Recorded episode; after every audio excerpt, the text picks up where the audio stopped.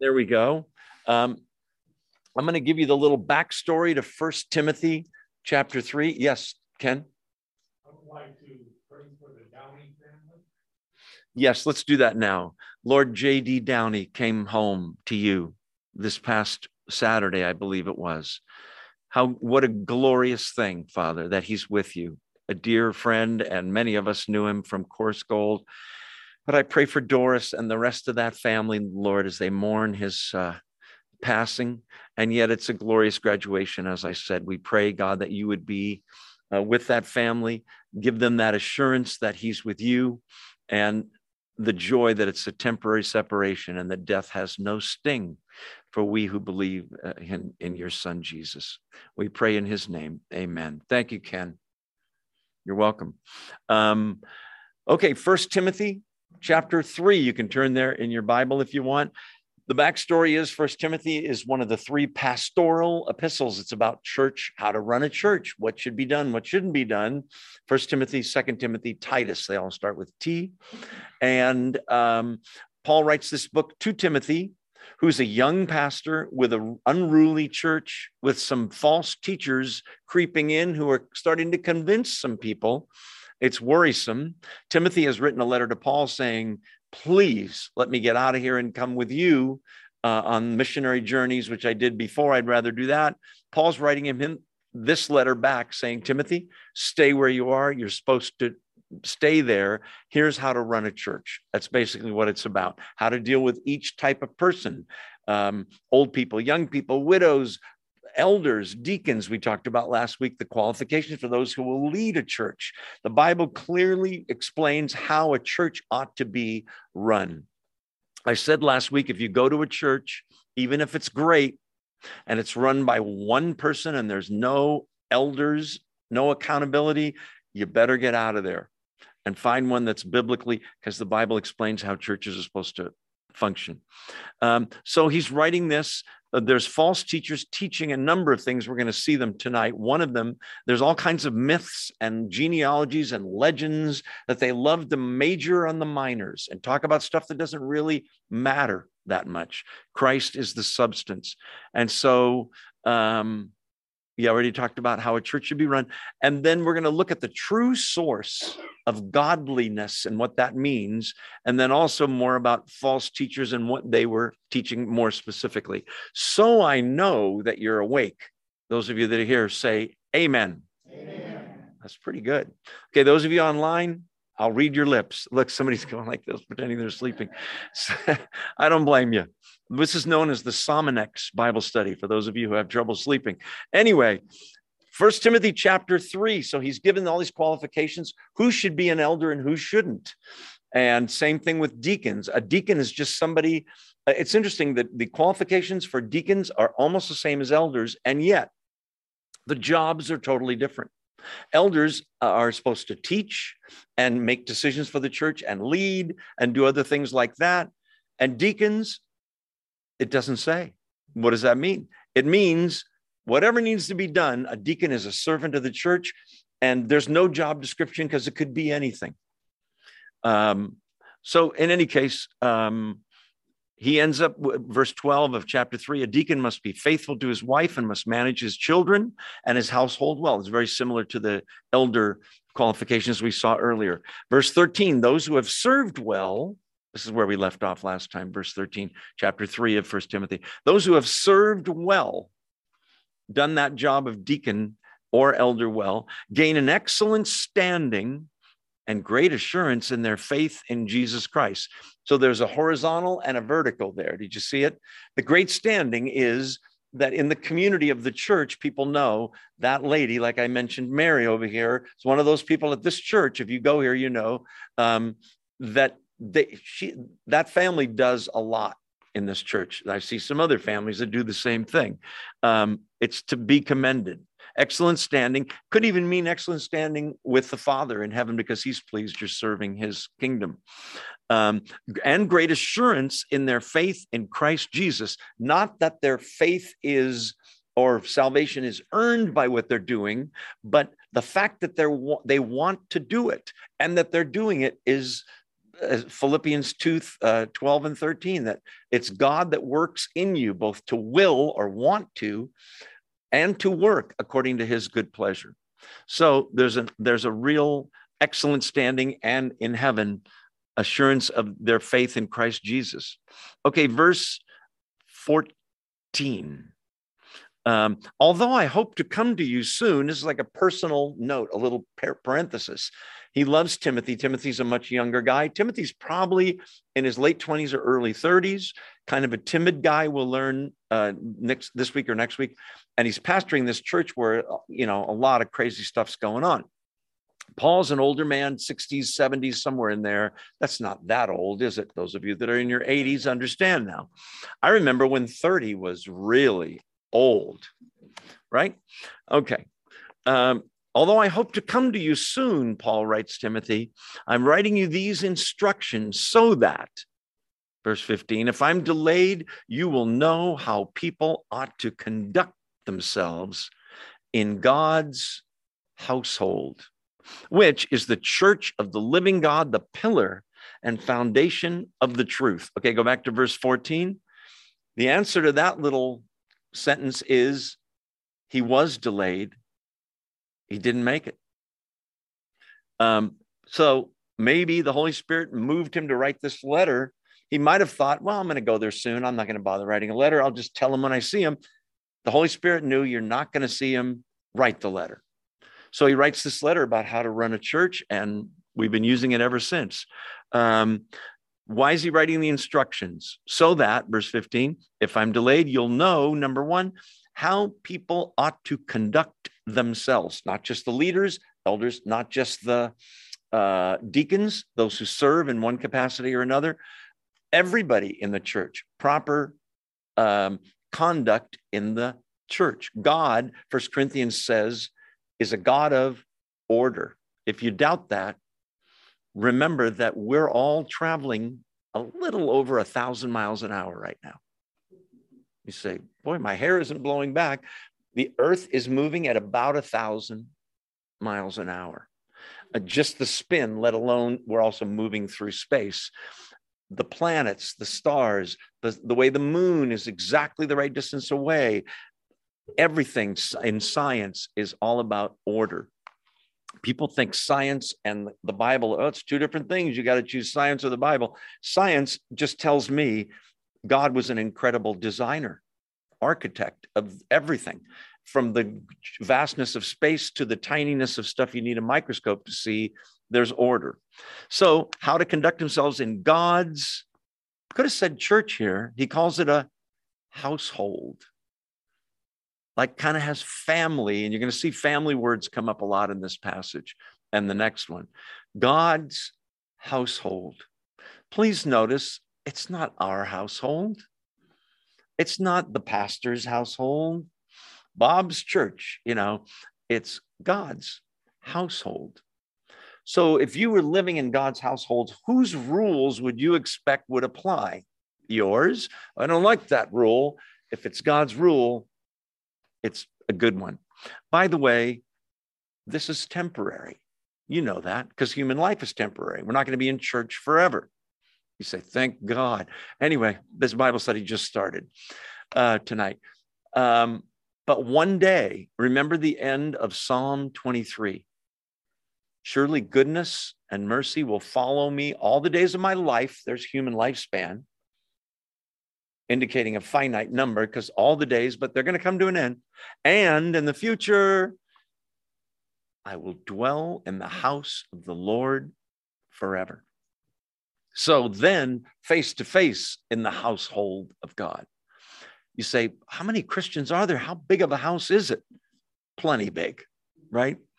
Um, if I'm delayed, you'll know how to conduct yourselves in God's household, which is the church of the living God. Now, the word church, ecclesia in Greek, was a, just a general word, that meant a group that gathered together. It didn't mean, it was nothing religious necessarily but it became that word became very uh, much the religious term for God's people. God has designed human life down to the uh, details of families, husband and wife, children, or at least husband and wife, or people that are single, then they have their friends and other family members. In a church, um, same thing. Uh, his rules apply. It's the church of the living God. Don't you love that? Do anybody remember in the late 60s, early 70s, there were bumper stickers that said, God is dead? Do you remember that saying? I used to think, how do you know? I think they thought that because things were not looking that good. And you might think that now. God is never in heaven looking down at earth going, oh, no, look at that. He's never surprised. He's never out of control. Everything is moving toward the conclusion of history to his glory, just the way he predicted. So it's the church of the living God.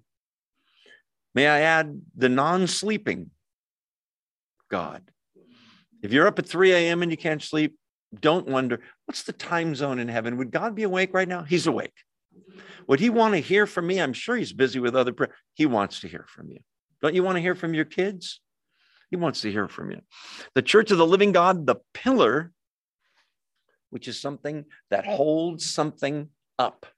We are a pillar, the church is, to hold up Jesus Christ, to hold up the gospel so that people can see it and hear it and understand it. A pillar also supports something, right? But the ultimate support is the foundation of the truth. So it's the pillar of the truth, the truth being the whole gospel, the story of Jesus Christ and all of Christian doctrine, and then the foundation, now we learn that the foundation, the cornerstone of the foundation is Jesus Christ, that one most important stone in every building back in those days. You might be interested to learn that Ephesians 2, I think it's verse 20, says that the church is built on Jesus Christ and the foundation of the apostles. Isn't that interesting? He chose to have men be involved in the building process. The apostles, some of them wrote the books that we're reading. Paul is the apostle to the Gentiles, a sent one. He wrote uh, 13 books of the New Testament, possibly wrote 14. We don't know, wrote Hebrews.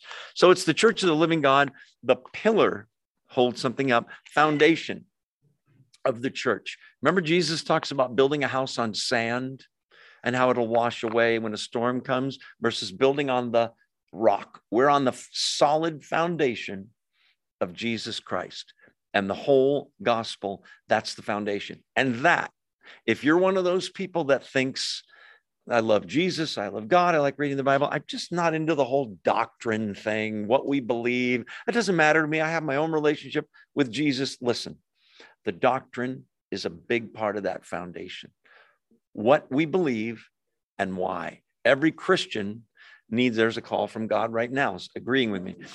Every Christian needs to know what they believe and why they believe it. That's why we study the Bible together, because from it we glean all these doctrines so that when someone says, you know, Jesus really never said he was God, he's just a great teacher, you will know instantly, well, wait, that's not right.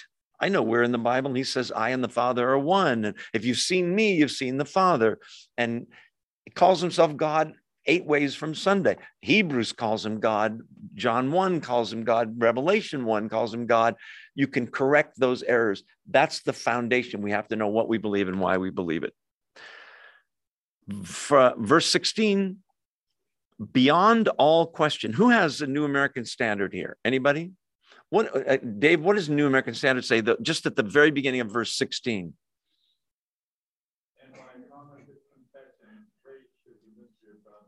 By common, what was the next word? By common confession. NIV has beyond all question. In other words, this is something all Christians believe it's beyond dispute, beyond question what he's about to say. Okay. And in this verse, may I say, not an extremely long verse, kind of long, is so much doctrine packed into one verse. There's other verses that are like this. Ephesians 2 8 and 9 is that way. Um, John 3:16, for God so loved the world that he gave his only begotten son. Just real basic Christian verses. This is one of them. It's it's six statements formed in two, uh, in groups of two, three groups of two. Beyond all question, here it comes the mystery from which true godliness springs is great. Okay, so what do you mean by mystery? We think of mysteries as something we don't know. In the Bible, the term mystery, it's actually mysterion. Sounds like I'm making it up, a Greek word, but that's really what it is. A mysterion in the Bible is something that was previously unknown that has now been revealed. Do you understand that the I was talking to some gals before the Bible study about the Old Testament. And the truth is that the Old Testament, the Jewish scriptures, in the in the Old Testament, the gospel is somewhat concealed. It's there. If you know where to look, Jesus is on every page of the Old Testament, but it is in the New Testament revealed, the mystery.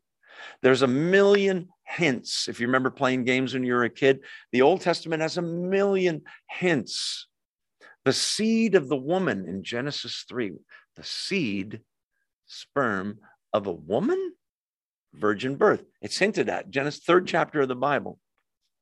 Without the shedding of blood, there's no remission of sins. Sacrifice of lambs, the shedding of blood to cover sins, the coming Lamb of God. There's so many hints. The high priest, the Ark of the Covenant, Noah's Ark, uh, a picture of Jesus Christ that brings us through the storm.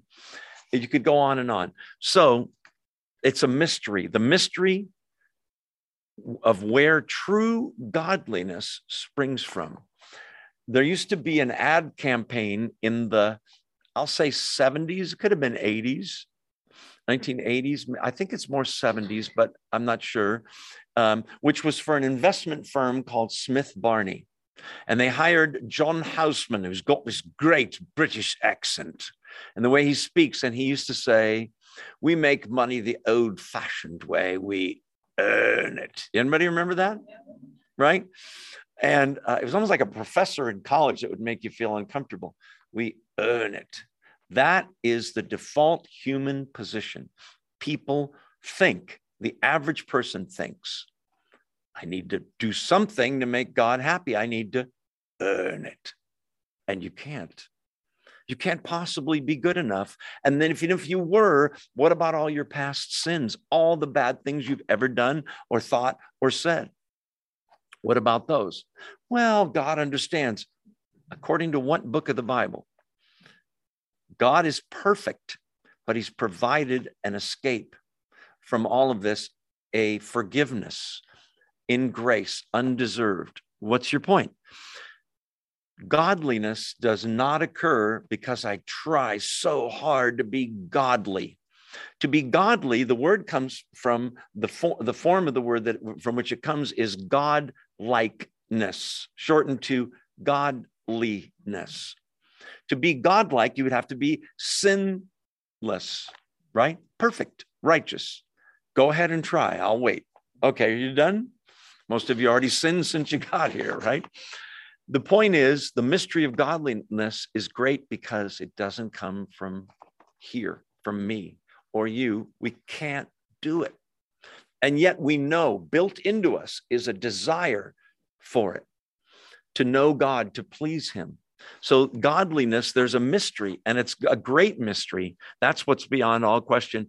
Now, here it comes six little statements in, in pairs. Beyond all question, the mystery of uh, which from which true godliness springs is great. He, first word. Oh, I'm expecting a list of do's and don'ts. Tell me how to be godly. Don't do this, do that. The Old Testament was all about that. It's called law, right? Thou shalt not, thou shalt. But the whole purpose, purpose of the law, or porpoise, which is an animal, um, the whole purpose of the law was to send us to Christ because we realize I can't keep these commandments. I keep blowing it. So the first word is he, meaning a person. So let's see who it is. The mystery of godliness, how we could become godly. He appeared in the flesh. That's the first one. Let me read them all. Was vindicated or justified by the Spirit, was seen by angels, was preached among the nations, was believed on in the world, was taken up in glory. Now, you know, because you're Christians, Who's he? Moses? Elijah? John the Baptist? Has to be Jesus Christ, right? So the mystery of godliness is not a set of do's and don'ts. It's not that sort of thing at all. It's a person. Jesus Christ is the bridge between the horizontal and the vertical. It's interesting that a cross is a horizontal line and a vertical line, isn't it? Okay, here it comes. He appeared in the flesh. Literally, it reads, He was manifested in the flesh. Okay, you might say, well, okay, that just means he's a human being. No, because none of us were manifested in the flesh. We just were born in the flesh. Before I was conceived, I did not exist, contrary to Mormon doctrine, which says there's spirits flying around heaven waiting to get bodies to come into, right? So have as many babies as you can, ladies, get with it. It's not scriptural, not the baby part. That's fine if you want to. Our life begins at a certain point. His existed previously as God the, with the Father in heaven, but he was manifested. He took on an additional nature of flesh about 2,000 years ago in a little town in Israel. He was manifested in the flesh. Okay, so that implies that he existed beforehand. It implies that he is um, has two natures. He added humanity to his divinity, godhood. Not 50% God, 50% man, 100% both. Do I fully understand that? No. But you might say God in a man's body. Old Testament, Isaiah, his name shall be called Emmanuel, which translating uh, is God with us. Why didn't he just come down as God? Because he's so holy, we can't look on him, we would die. And God himself can't bleed and die. He's got to be man.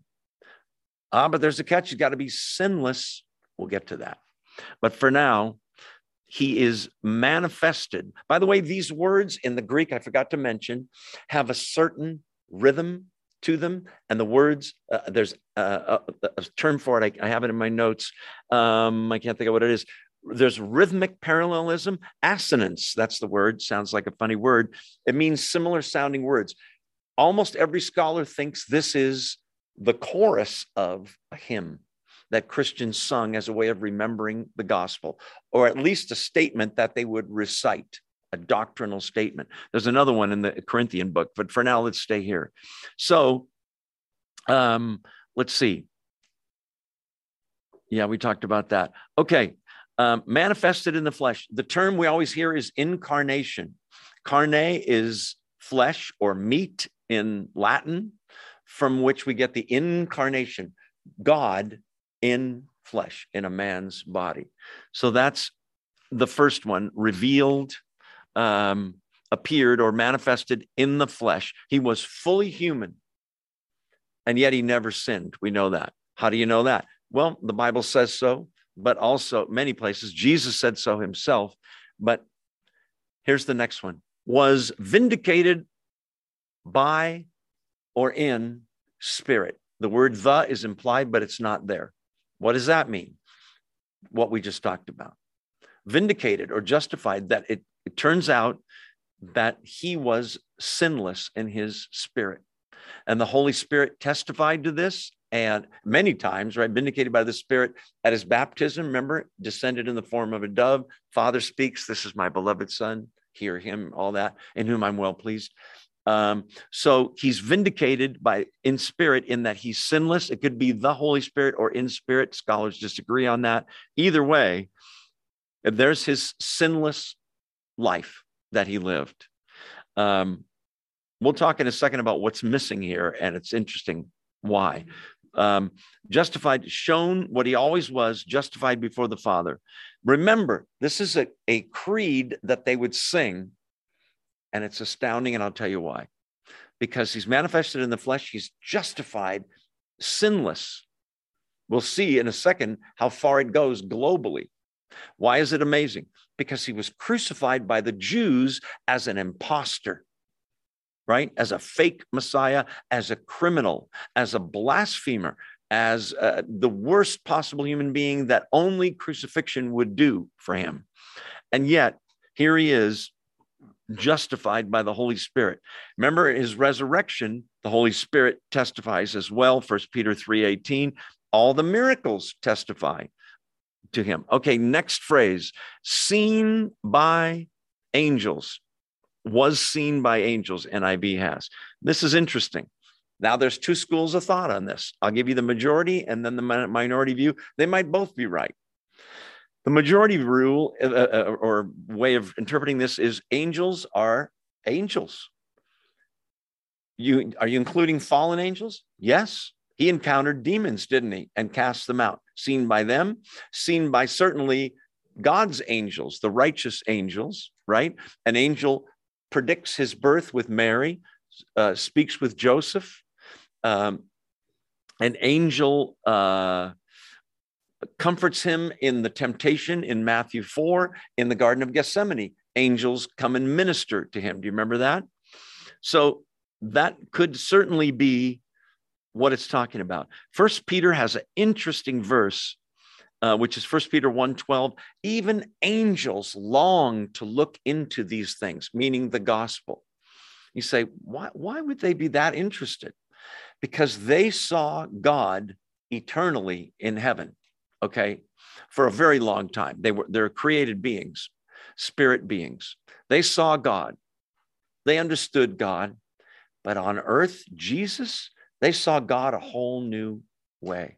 They had never seen God condescend and be humble and serve people. He came to serve, not to be served.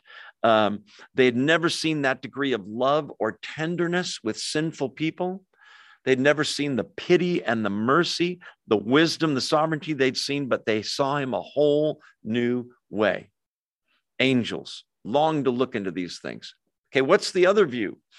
Uh, angelos in Greek means angels, but literally the word means messengers. And angels are God's messengers. That's true. And usually in the Bible, messenger, the word appears, it means an angel. But it, this verse could mean seen by messengers. Okay, so we're already talking about not only his life and his miracles, but even the resurrection, possibly. Who saw him? Mary Magdalene, the 12 apostles in stages, remember? As many as 500 um, saw the resurrected Christ. But thousands, if not hundreds of thousands, saw him do miracles, preach amazing sermons. So he was seen by not just people, but messengers who were there so that they could give the message out. I got news for you. In a sense, you are also those messengers. You're supposed to learn the message and share it with somebody, share it with everybody.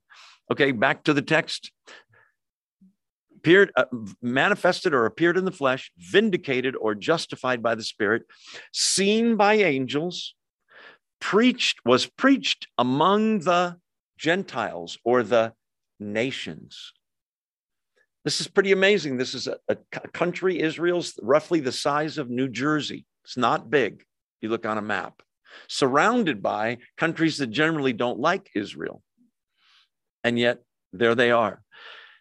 From there, the gospel message, which starts so humbly, spreads to the Gentiles and all over the world. An astounding thing for Jews to understand that it's not just the Jewish Messiah, he's the Messiah for the world. So, from the being vindicated, from the uh, being seen by angels, he's preached. The word is spread. It's kind of a herald announcing. Uh, and again, that's you and I telling other people. Uh, preached among the nations. Pretty amazing thing. What was the reaction? Does everybody who hears the gospel believe it? No. But next one was believed on in the world. Doesn't mean everybody in the world believes in him. Most people don't believe in him, but Christianity is the largest religion in the world. A little over 2 billion people profess Christ. Are they all truly saved? I don't know. Neither do you, but that's a lot. Islam is a close second, by the way, in terms of size. Believed on in the world. I love that because it could have easily turned out that nobody really, they tried to spread the message and it just kind of petered out. Then again, with God behind it, how could it? Right? The Spirit draws people, they come to faith and they believe it. I'm supposed to give the sermon here on May 1st at this church on uh, 1 John 3 23 and 24, which is only two verses, and I'm studying for that. And there's so much there. I'm, I'm thinking it's like two and a half hours, maybe. Um, just kidding. But uh, bring your sleeping bags and um, and a lunch. No, I'm kidding. But there's so much there, and one of the things that's there is what the word believe means. And if you've been in this Bible study for any length of time, you know that most people think believe. Do you believe? Yes. And if I said, point to the part of your body with which you believe, most people would go, it's here. It's in my mind. I believe, not biblically. That's certainly part of it. You don't check your brain at the door when you come to Christ. But if that's all it is, what does that really mean? I believe there's a city called Tokyo, don't you? Anybody been there? Okay, one person's been to Tokyo. I've never been. But I, I believe there's a place called Tokyo, don't you? I don't think it's a myth. But so what? I, I don't I'm not interested in going there, I don't think, and doesn't change my life any. But I believe it. So it turns out that belief, you've heard me do this before, I'll try to do it quickly both today and May 1st. Um, belief has three elements K A T, the wrong way to spell cat. You remember this?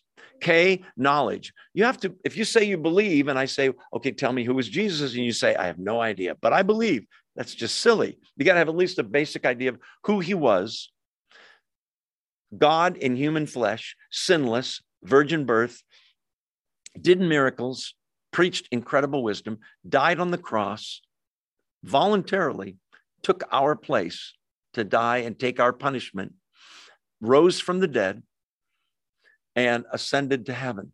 And by because of that, we who believe in that sacrifice have eternal life. And he comes to live in us permanently as the Holy Spirit, third person of the Trinity. That's a whole nother can of worms. But anyway, um, and we are born again, born in the Spirit, and our lives begin to change, sometimes radically. And the things that used to be so exciting aren't anymore, and things that used to be so boring, like this big, thick Bible book with 66 books, suddenly is so interesting to me. It's amazing. What's your point? Belief, at least the K, knowledge. You got to have some knowledge. What's the A? Agreement. So you could look, you could study all of Christianity's doctrines and read the whole Bible and go, okay, I've got the knowledge. Do you agree it's true? No. Okay, well, then you don't have the A. Part of it is you have to have the knowledge and then agree. I see that it's true. God has revealed to me it's true. Is that enough? Seems like it would be. But the demons believe and tremble. They have the knowledge, they even know it's true. But they don't have the T, which is trust. That you're trusting in this and this only to please God uh, as a way of forgiveness for sins, uh, for eternal life, for all of the above, trust. But what does that mean? Isn't belief just here? No, it's here, it's here, it's here. It's all of the, it's what you do, it's what you say, it's what you think. The belief comes out in evidence, which is good deeds. James says, we'd studied James, remember, before we got here. Faith without works is not sick, dead. Works, good works, which are both negative and positive. Repenting from sins that you used to do that now you don't do, and doing the good you know you ought to do that the Bible says you should do. You're starting to do that as well. K A T, knowledge, agreement or assent, and trust. If you can, those of you on Zoom can't see, but I'm sitting on a stool and my legs are off the ground on the little rung that goes across, which indicates I believe this chair will hold my weight. 100%. If I didn't, I'd have one leg on the ground just in case the chair collapses. And it might with my weight. But anyway, it's another story. Let's keep reading, shall we? Vindicated by the Spirit, seen by angels, preached among the nation, believed on in the world. It's astounding. And it's still occurring. People are coming to faith in Christ every single day, folks. Um, and then the last thing was taken up in glory. Well, wait, it ended so poorly for him. He died a bloody, swollen, gross mess, but he rose again. That's not listed there, is it? The resurrection. It's implied.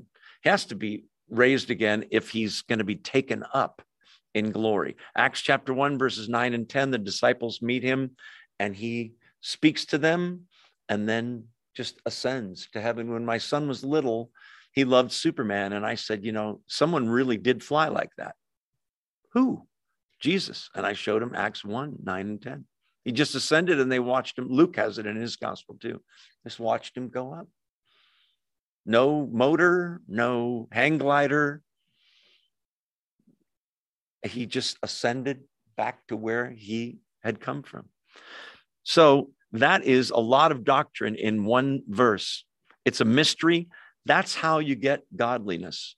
It's a person.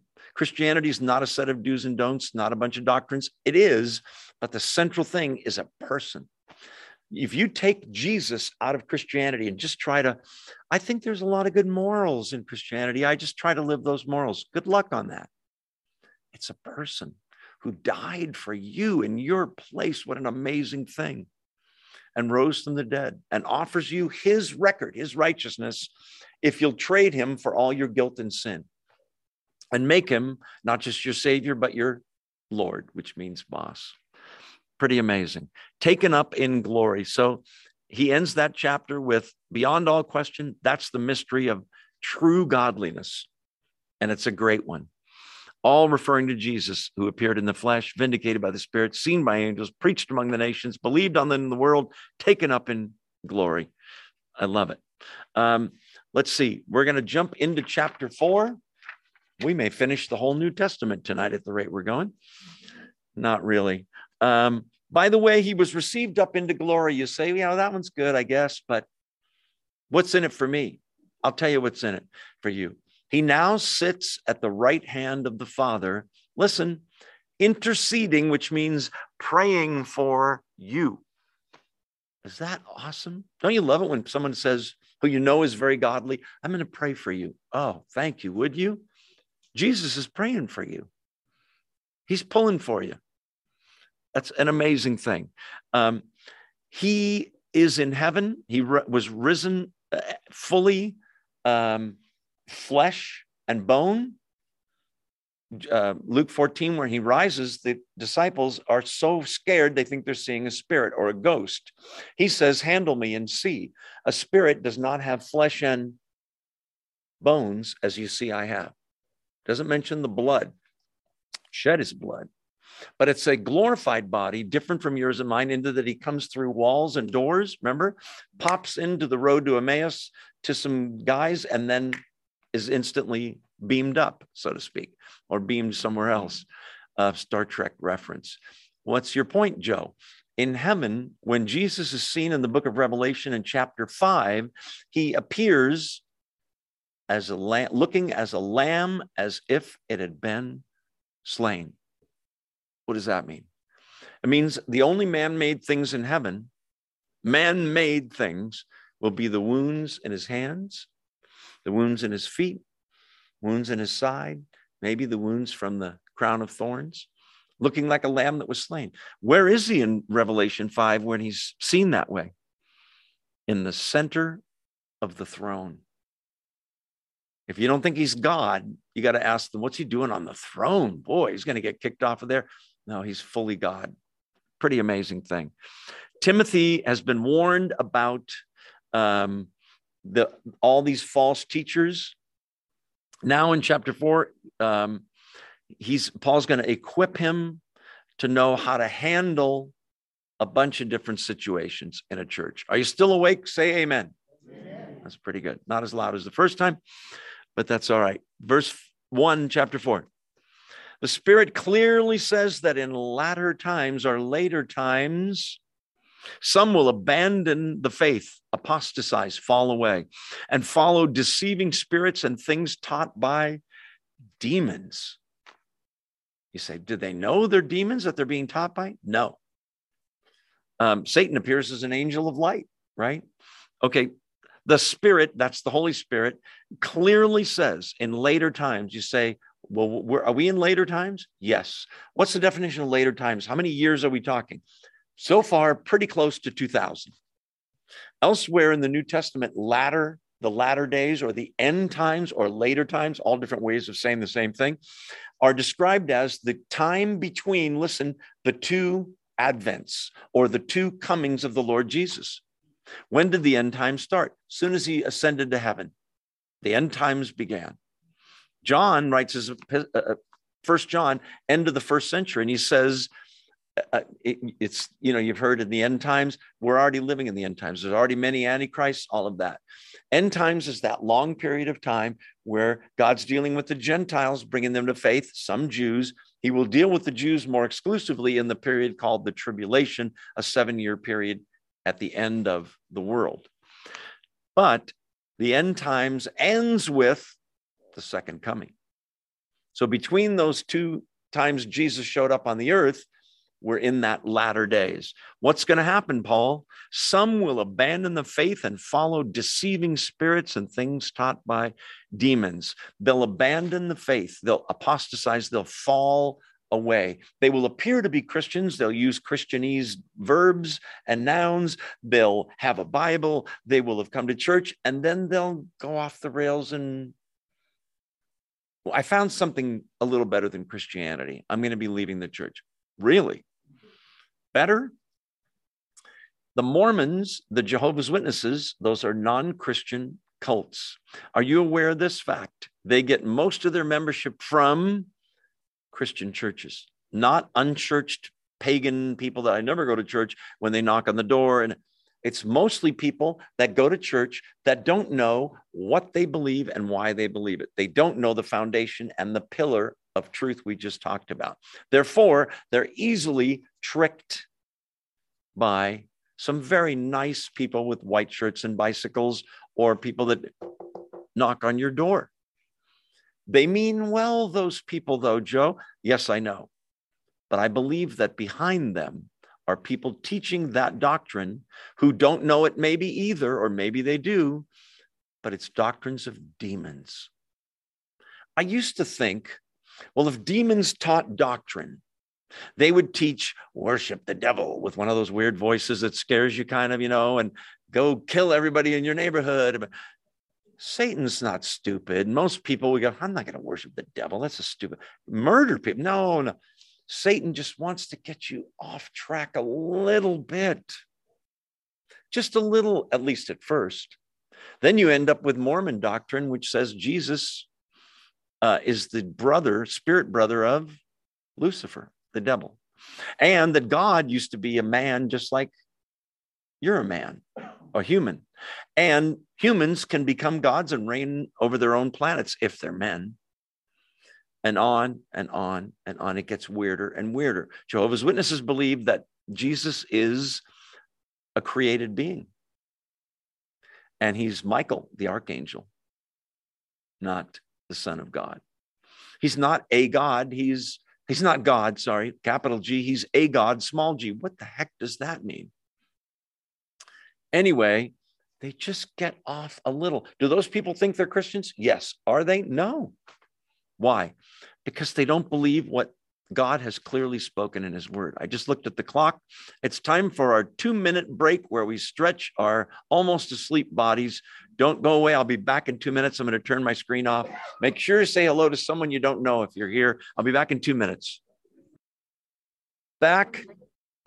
There we go. Find your seats, those of you that are here. So the Holy Spirit says that in later times, some will abandon the faith and follow deceiving spirits and things taught by demons.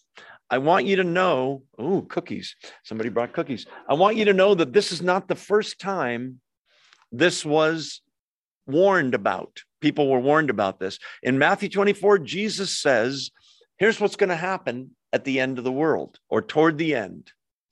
One of the things he mentions the most is watch out for false Christs and false messiahs. Paul, in the book of Acts, chapter 20, warns deceitful spirits, bad doctrine. People are going to be drawn away by it. The question is could you be fooled by false doctrine? Just the fact that you're wasting your Tuesday night with me tells me probably not, because we teach out of the Bible here. Um, and I think that if someone preached a sermon, even in a good church, that you can be a God, or that Jesus really wasn't God, or he didn't really rise from the dead, or the Bible, there's a lot of mistakes, a lot of it you really shouldn't read. I have a feeling most of you would say, wait a minute, what's going on here? A little check in your spirit, right?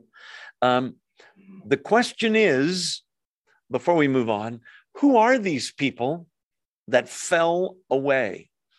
And were they saved previously? And did they lose their salvation? And can I lose mine? Oh, she brought me cookies for later. You're so sweet. You get an A in the class for the whole month now. Don't even do the homework. Thank you for the cookies. Look at that. Oh, there's two. All right. Um, that's so nice. I thought you were bringing me a note or something. I was panicking. My that's so sweet. Now, if I eat them now, I'll be. You won't be able to understand me. Okay, sorry. Um, turn to um, First John chapter two, real fast. You've seen this verse before if you've been in this Bible study. First John, so way back by Revelation, and then take a left, go before Jude. You'll see three short books by John. First John, Second John, Third John. You want First John chapter two. I just want to show you this real fast. I want to show you that the ones that fell away, that seemed like they were Christians, that went to church and said, "God bless you," and prayed over their meals and seemed Christian, when they fell away, they proved that they weren't. Because I don't believe you can lose your salvation. I believe the Holy Spirit moves in and unpacks and stays there. Can you slip and fall here and there? Absolutely. But does the Holy Spirit convict you and bring you back? He does. First John chapter 2. Pick it up in verse 18. Dear, dear children, this is the last hour. And as you've heard that the Antichrist is coming, even now many Antichrists have come. This is how we know it's the last hour. They, certain people in the church, went out from us. Ah, same thing, apostasy but they did not really belong to us. For if they had belonged to us, they would have remained with us. But their going showed that none of them belonged to us. These people had a said faith rather than a true conversion, saving faith, Holy Spirit. So some will abandon the faith, follow deceiving spirits, things taught by demons. That's an astounding thing. When you hear a pastor give a sermon that's not biblical, he might look like a nice guy in a three piece suit with that evangelist hair. But, but Dave's going like this there's little horns if you look close in the hair. No, not really, but doctrines of demons. Okay. We might have to go. Yeah, we do. Let's go to Genesis 3 real fast. You say, Boy, you're all over the map tonight. Yes, I am. So sue me. Genesis chapter 3. I'm going to show you three doctrines of demons that are still around today that Satan told Eve and Adam. Genesis 3. Okay, three lies, three doctrines of demons. Doctrine number one. You, are you there, Genesis 3? Say amen. amen. Serpent was more crafty than any of the wild animals. He said to the woman, this is still in verse one, Did God really say? Can you trust that Bible? You think it's God's word? Did God really say? And now he's going to misquote the, what God said. You must not eat from any tree in the garden. God never said that. He just said, don't eat from that one tree. Remember? Do you see this today? Absolutely. You can't trust the Bible. You know, they took reincarnation out of the Bible. A lot of the words are uh, changed, and we've lost a lot of the Bible. God has preserved his word. Satan loves to challenge God's word. Okay, lie number two. Woman replies, That's Eve. We can eat from any tree, any of the trees in the garden, but God did say you must not eat fruit from the tree that's in the middle of the garden, and you must not touch it or you will die. Now she misquotes him about the touch it thing, but that's all right. God said, if we eat it, we'll die. Lie number two, verse four, you will surely not die. Translation God lied to you. He's holding you back from godhood. Watch. For God knows, verse 5, that when you eat of it, your eyes will be opened. Doesn't that sound good? Yes. And you'll be like God. See, you can be a God. There's a New Age church on this street, down the street. Do you know that? That meets here? The Positive Living Center, where you can learn that you used to be a God. Man used to know it, and now we've forgotten it. We are gods, and the earth is our mother. Give me a break. Okay. God knows when you eat it, your eyes will be open. You'll be like God, knowing good and evil. He's holding you back. God doesn't love you. Um, these are just examples of, we already gave some others Mormonism, Jehovah's Witnesses, false doctrine. It's all over the place. Be careful who you listen to, what you read. Um, it's okay to read Christian books. There's some really great Christian books. But the best Christian book is the Bible. Is that not? God's in heaven going, Hey, I wrote a book. Did you ever read mine? Right? Uh, do I have to autograph it for you? So, um, three lies. Does did God really say? Lie number one, you won't die. Lie number two, they did. Lie number three, God doesn't love you or have your best interest in heart at heart. Okay, verse two. Such teachings come through hypocritical liars. Now, we've talked about the deceiving spirits or demons. Demons are fallen angels, right? They were good angels. They went with Satan when he rebelled. Many say, I couldn't prove it except for one verse, a third of the angels defected and went with God. That's the commonly held belief. Um, such teachings come through hypocritical liars. Now he's talking about the men or women who teach the false doctrine, whose consciences have been seared as with a hot iron, burned to the point of numbness. You say, like with actual hot irons or fires? No. What that means is this if you ignore your conscience and sin anyway, it'll get a tiny bit easier to sin the next time and then even easier, and then way easier eventually. And then you barely will hear your conscience voice. And then eventually it's seared, it's burned where you don't even hear it. Do you see drive by shootings reported in major cities? Talk about a seared conscience, killing another human being, uh, revenge killings, and all of that. Um, you can sear your conscience. Romans 2 is all about conscience, by the way. Um, but the fact that Paul calls them liars, some of the scholars I read say these guys are deceiving people and they know it. They know they're liars. They're lying and they know it. Well, then why would they be bothering in a church? Money, power, who knows, right? Get cults after them uh, to follow after them. So that's where the teachings come from. We already learned in the past chapter where does godliness come from? Here's where it don't come from. And yes, that's bad English, I know. Um, hypocritical liars um, who say one thing and do another. A hypocrite is somebody that does that, says one thing and does another. Uh, these are people whose consciences have been seared, both about the lying and probably what's hinted at is they're probably sinning as well. Show me a church where the pastor's teaching bad doctrine. I bet if you look, you can find um, some, some real sinful behavior going on in the background. Verse three They forbid people to marry. He's going to give some examples now and order them to abstain from certain foods which God created to be received with thanksgiving by those who believe and who know the truth. What's going on here? One of the teachings that was a false teaching there was uh, it's a fancy word asceticism. Okay. Asceticism is the idea that in order to please God, I have to practically torture myself because the commonly held belief in the Greek world was that the spirit is good, the physical, the body is evil. Okay, so don't feed your body. Uh, don't ever eat cooked food. There were monks in the early years of Christianity that would go to desert places and never wash and let bugs crawl all over them, all because I'm earning for look how much I'm suffering, God, as if Jesus' suffering didn't quite get there. I need to do my suffering.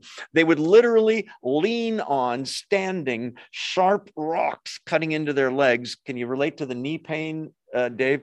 Thank you very much. Dave had a knee or, or the hip pain. I'm with you, sister anyway and they would all night not sleep because i'm just depriving my body of any pleasure and total pain. I'm kneeling in glass just to show god i'm suffering. Now you owe me. Really? Okay so they're saying don't marry. That's a pleasure thing for your body. Don't do it. Abstain from marrying. Kind of interesting that the catholic church as a prerequisite to becoming a priest, you can't marry, right? Whereas elders, leaders of churches, priests, hello, for, the first requirement is husband of one wife. Kind of interesting. Uh, okay, asceticism. So, yeah, these monks would torture themselves. They uh, uh, are earning favor with God. Do you remember in the Old Testament, the prophets competing with the prophet of God, cutting themselves. Do you remember that? Look how much I'm suffering, as if God's pleased by that. It's so crazy. Um, so, trying to get God to owe them, think this through with me. What comes eventually is legalism because I'm doing this and you're not. You don't love God like I do. Look at my knees are all bloody. God knows I love him now. It's so silly um, as if we need to get God to owe us, which would be making him our servant, which would make us his master, which would make us kind of God over God, right? That's how crazy it is. Um, and yet, with all that effort they go through, Romans 3:24 says, "We are freely justified by his grace through the redemption in Christ Jesus freely. He just says, Come to me, all you who labor and are heavy laden, I'll give you rest. Don't cut yourself. Jesus says, I got all that done to me, so you wouldn't have to do that stuff. In any case, the other influence was Judaism. Okay, and so, what's going on here is they would say, Yes, Jesus is great. The Galatian book is all about this too. Jesus is great. We believe in Jesus, but we're Jews, and you Gentiles, Gentiles and non Jew, you guys have to adopt all the Jewish rules. So, you can't eat bacon Amen. Ham, forget it, right? I'm out already. Pork chops, ham sandwich. You can't have a cheeseburger because that's a dairy product with a meat product touching each other. Can't do that. You have to have all the Jewish law, which Jesus fulfilled. So in this verse, they forbid people to marry. That's more asceticism and order them to abstain from certain foods. Well, wait a minute, Joe. Didn't God say Old Testament, kosher, non kosher foods. Don't eat shellfish. Don't eat pork. as so many other things. Didn't he say that? Yes. Well, what about that? In the New Testament, is that law done away with, abrogated? And the answer is yes, again and again and again, because we're a little slow to learn these things. It's a nice thing to feel like, I'm doing this for you, God. No ham, no bacon. God says, please eat, whatever. Let's look at a couple verses that talk about that because I want you to see it. We're not under that law, we're under grace. First place to go, Mark 7, Gospel of Mark. So Matthew, then Mark, chapter 7, verse 19. If you can't find it, that's okay. I'll just read it really quickly. We're not going to be here long. Mark 9, uh, 7, verse 19. For, a, for it doesn't go, he's talking about food. Pick it up in verse 18. Are you so dull? He asked. Don't you see that nothing enters a man from the that enters a man from the outside, food or drink, can make him unclean? For it doesn't go into his heart, but into his stomach and then out of his body. In saying this, Jesus declared all foods clean. Can I get an amen? Including cookies, Kay, right? Cookies are on that list.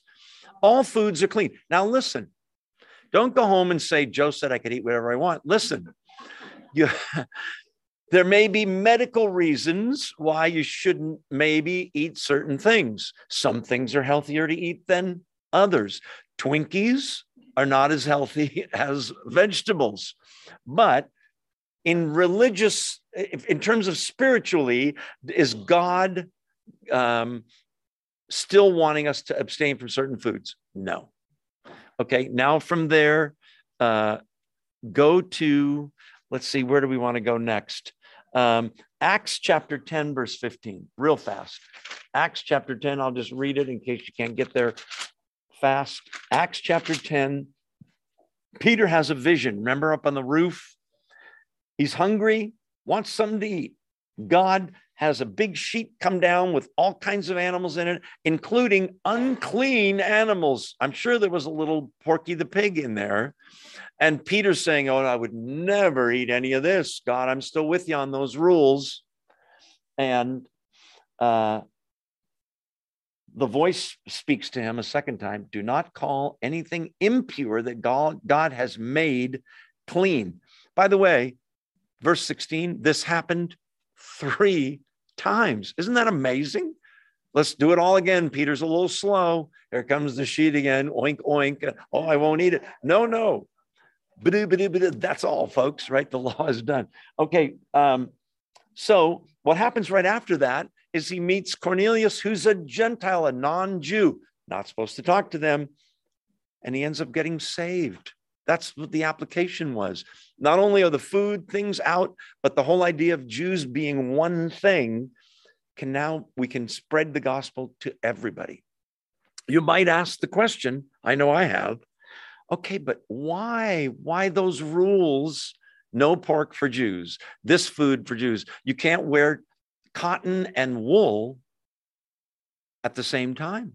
Why all these weird rules? They are a little weird, you have to admit. God wanted to preserve the line genetically to get to the Messiah. So he wanted the Jews to be, and this is a biblical word, a peculiar people. If you're a pagan living next door to some Jews and you go, What? You, bacon, lettuce, tomato, we're making them. You, you can't have it. Why? God said no. Huh. It would make them a little peculiar. Did they obey him? No, they let the pagan stuff come in to a great extent, but he was trying to preserve the line. Once the Messiah came, he fulfilled the law. All that's out the window now. Praise God, we have great liberty. But whoever brought the cookies, could you bring bacon next week? Because bacon, bacon cookies sounds good to me. Um, okay, so we could go elsewhere. First Corinthians 10 talks about it for 11 verses. Um, God created marriage and food for our enjoyment. We're free now. The sin debt has been paid. We're not under law, we're under grace. It's an amazing thing. Now, there were the Essenes, E S S E N E S, a sect of Jews who lived out in the wilderness who had all kinds of man made rules. They forbade, said, no, you can't marry. They uh, had all kinds of food laws stricter laws, listen, than God. God's going, I, I, didn't say to do that. Boy, you people are going overboard, thinking they're pleasing him. Pretty amazing. Uh, let's keep rolling, shall we? Verse four Um, no, well, let's stay in verse three, which God created what? Marriage and, fo- and foods. He created all of them to be received with thanksgiving. You th- are you married? Do you thank God for your spouse? Has your spouse passed away? Do you thank God for who she or he was? If you're not married, thank God maybe that you're not. No, I'm just kidding. That was that was bad. I'm sorry. Um, there, both of those, the food and marriage, is something to be received with thanksgiving, which implies two things. Received, meaning, no, I earned the money that got the food on the table at our house. No, you didn't. It's all from God. That's why we thank God for the food. Every time Jesus eats in the New Testament, he thanks God. If he thanks God, shouldn't we? You mean even in a restaurant? Yes, in a restaurant, but it's embarrassing. What's embarrassing about it? Bow your head. Let's pray over the food. I've had waiters come up in the middle of the prayer and just stand there and wait, right? We're busy. Oh Lord, we speak forth. You know, I do a big long prayer just to bug him, you know. Just kidding. And the same thing with marriage, thanksgiving. Very, very important to understand we've received these things from him. Received by who? Those who believe and who know the truth. Let's keep rolling. Verse four. For everything God created is good, and nothing is to be rejected if it's received with that thanksgiving. You ever do this? You're so hungry, you sit down and you start eating, and in the first two bites, you got a big mouthful, and you go, We didn't pray. Lord, we're going to better late than never, right? Um, certainly you can pray after the prayer, uh, after the meal, I guess, right? Verse five, because why is it good and not to be rejected? Verse five, because it's consecrated by the word of God and prayer. Okay, what's going on there? The food that we're eating, these things that we're talking about, marriage, excuse me, and food, are consecrated, set apart by God as holy institutions because He gave them to us. Sidebar quickly the institution of marriage, Genesis uh, 3, 2 actually, um, and a lot of other places, Ephesians 5.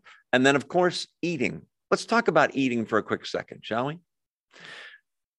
When was the last time you ate? Anybody not eat at all today? Anybody? Show me your hands if you did. You liars. Yes, you did. Cookies, right? Did you eat one time today or multiple times today? Multiple times. The Bible calls itself, God chooses these words carefully. He calls the Bible food, nourishment, milk of the word, and eventually the meat of the word. I don't get what you're saying. We're supposed to eat each page one a day. Yes, that's no, I'm, that's not what I'm saying. What I'm saying is this you wouldn't say, Well, I ate last week. I'm not eating this week. You might if you're that much of a faster I can't do it. I don't know about you. He means be in the word just like the way you eat morning, noon, night. Eat the word. It's weird because spiritually it nourishes you in a way that food nourishes your body. The Bible nourishes your spirit. Show me a Christian that says they believe and they go to church on Sunday for an hour and a half and that's it. I'll show you a malnourished, starving Christian with stunted growth, probably. You eat once a week, you're not going to look good after a while, right? I'm getting hungry talking about food. Let's move on. Verse six. If you point these things out, by the way, the prayer at the end of verse five, there's the prayer before the meal, consecrated by the word of God and prayer of thanksgiving. We already talked about that. Verse six if you point these things out to the brothers and sisters, you will be a good minister, that means servant of Christ Jesus, nourished on the truths of the faith and of the good teaching that you have followed. Did you see the word nourished in there? Fed by. So point these things out. He's saying to Timothy, who's a pastor, to the brothers and sisters, of the believers, and you'll be a good servant of Christ Jesus, nourished on the truths of the faith in a way This is like a big banquet. You say, the cookies? No, no, the word of God, right? We are feeding on God's word, it's nourishing our spirits. I can guarantee you, if you weren't Christians, you'd have a hard time sitting for 90 minutes through this boring stuff. Did you ever read the Bible before you were a Christian? And just feel like you're reading somebody else's mail and it makes no sense. And it's just kind of like, what, what is the deal with this book? Over my head. Now you read the same parts that you read before, and it makes total sense to you and feeds your spirit. Uh, it, it's an amazing thing. Nourished on the f- truths of the faith and of the good teaching that you have followed, not taught, although that's in there too. What does that mean? He's not only teaching it, he's following it, he's living it. Verse seven have nothing to do with godless myths and old wives' tales. Rather, train yourself to be godly. Key word here is train yourself. That's what he's going to talk about now. This is another of the false teaching thing that's going on in that church. He's giving all these examples godless myths and old wives' tales. These are made up stories. Have you ever studied? We studied it, uh, I think I was eighth or ninth grade, mythology. That was the most boring subject to me. Who cares? So and so was the goddess of wine, and this one was the god of fertility. And I wanted to yell out, but they don't exist. Anyway, it's like the tooth fairy. Sorry, if those of you that believe in the tooth fairy, there is a tooth fairy. Your mom will tell you eventually about that. Okay. Why would you bother with myths and legends? The Greeks and the Romans had a god for everything. Where did they get them, Joe? They made them up. Who made them up? People that were deceived by lying spirits, demons. Demons don't care whether you worship Satan, they just care that you worship anybody except the true God and Jesus Christ. Anybody, they don't care. Worship the chair. Look at pagan, really primitive cultures that worship trees or rocks, or they build little pyramids or little idols and bow down to them. Every time there's worship like that, and that is worship, and you look at it and you go, that's so stupid. It's just a dead rock thing you carved or a dead wood thing. Behind that rock thing or that wood thing, there's a, dev- a devil or a demon going, bring it. Thank you. Yes, worship me. They don't know they're worshiping it. They're worshiping in ignorance. I get that. But nonetheless, that is an absolute insult to the true God an absolute insult. He's the one that gave you all the food you've ever eaten, all the water you've ever drank, every talent and gift that you have, all the days that you've had so far, and the ones you're going to have, the health that you have to be able to do what you do. Do I need to keep going? The friends that you have, the family that you have, the church that you have, the Bible, his son who died, he gave you all that, and you're going to worship the stone idol? It's unbelievable. It's an insult to God. Okay, let's move on, shall we? It's not a good thing to worship cookies either. I just want to mention that. Um, so have nothing to do with those. In other words, don't major on that stuff. Major on the true, not on the false stuff. Instead, train yourself to be godly. Remember godliness? Where did it come from? He, he, he. It was all about a person. How do you train yourself to be godly? Let me ask you this How do you train yourself if you want to compete in the Olympics. Train hard, first of all, right? It's not a hobby. Well, an hour a week I'm going to give to swimming and see how I do. You're going to lose. Those people, from the time they get up to the time they go to bed, they got one thing on their minds, right? Lifting weights, swimming, all just refining that one thing. He's saying, train yourself to be godly. You go, okay, what, where are the weights that I lift for that? Listen, the Bible, church, Bible studies, those are the Christian gymnasium. Do you realize that's where you are right now? We went for another metaphor from the Christian banquet. Now it's a gym. Okay. But it's just a training gym. What do you mean? We talk here a lot, right? But then all of you get in your cars or you walk home if you live close and you got to live your life. And that's where are you going to put into practice what you learned in bible study or in the sermon or in the what you watched on tv or whatever that was christian? The point is train yourself. Train like an athlete. He's writing to people in the greek culture who are so into the olympics and the greek games and it was everything. Let's talk more about that. For physical training now he's talking about actually you know running lifting weights exercise is of some value but godliness has value for all things, holding promise for both the present life and the life to come. You can't say that about exercise. Okay. I don't care how in shape a person is. You ever see those guys, the steroided out with the just, or the women, even more like, why? But anyway, all of that. How much good does that exercise, all that effort do when you get to heaven? Answer none. Zero. As opposed to this gym, what you're doing now will have an effect for eternity. Therefore, it's absolutely superior. Since a lifespan, 100 years, 110 years, 105 years, 80 years, whatever we get, is a spit in the ocean compared to eternity.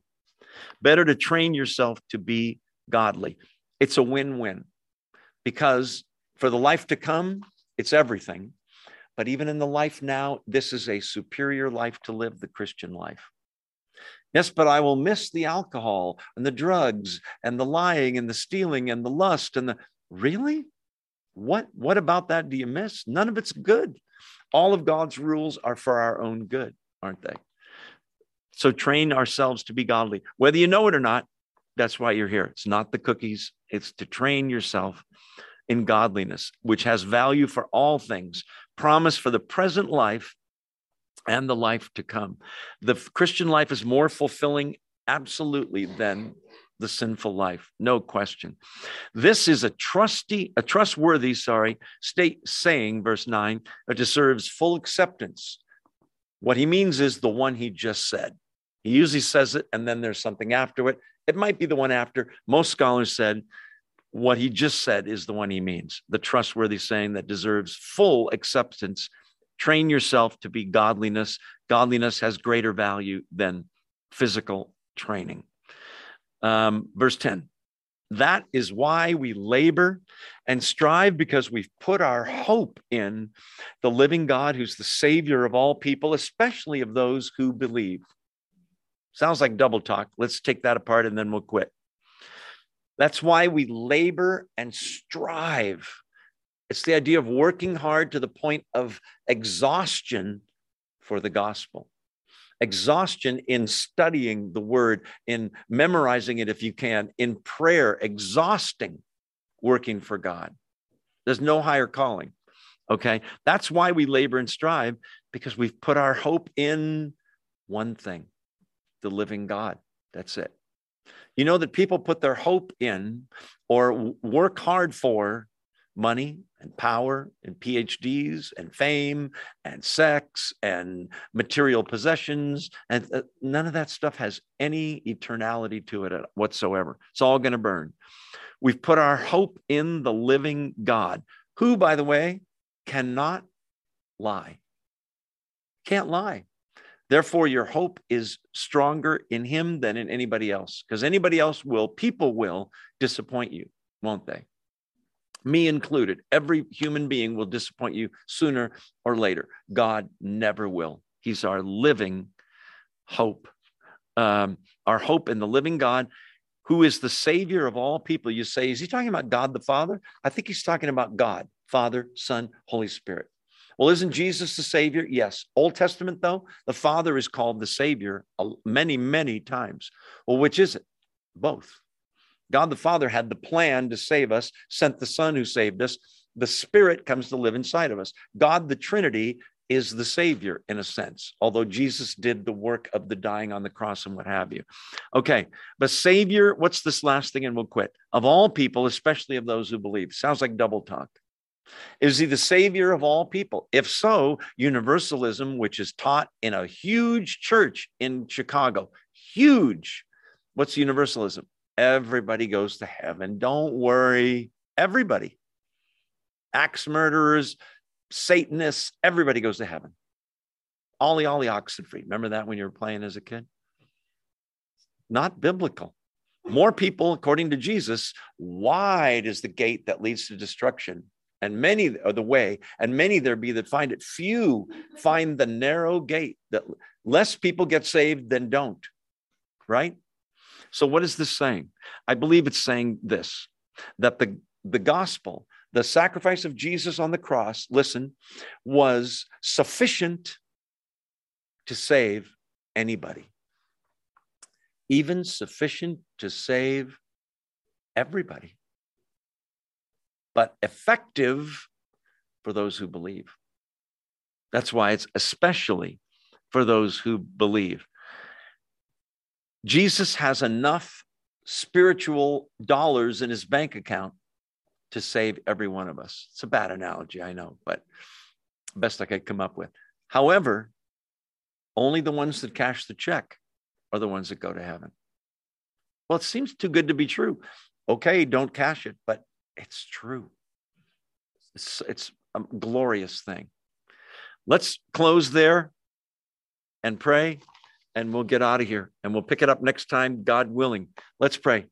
Thank, Father, thank you for this time we can spend in your word. And I'm so thankful that people want to study the word and that we're all thirsty and hungry for more, or we wouldn't be here. What an awesome, awesome thing. And that even that thirst and that hunger is given by you. So we're thankful for it and we want to learn more. Help us to be diligent about training ourselves in righteousness, to take it that seriously, to godliness, to be studying your word every day, putting the Bible on the kitchen table where we'll see it, or by our chair in the family room, or by the bed at night, or maybe one of each. And always uh, in it, always in prayer. Help us to uh, be leery of false doctrine. Help us to learn what we believe and why we believe it so we won't be fooled when we hear the false doctrines. Help us to be the kind of people that serve at a church, that don't ask what the church can do for them, but ask, how can I help here to make this a better church, a better family? Lord, help us to be better examples. The world's watching us. May we live for your glory, which is beneficial for us and for the world and gives pleasure to you. And then it's beneficial for all eternity. Win win. Thank you, Father, for these truths. Thank you that Christianity is true, evidential, and historic. We believe it, God. Lead us to greater growth. Help us to feast on your word. In Jesus' name, we pray all these things. Amen. Amen. Make sure you say hello to someone you don't know who's here. They're waiting to see if you'll talk to them. And those of you on Zoom, thank you for being here. God bless you. See you next time. Nice to see your faces.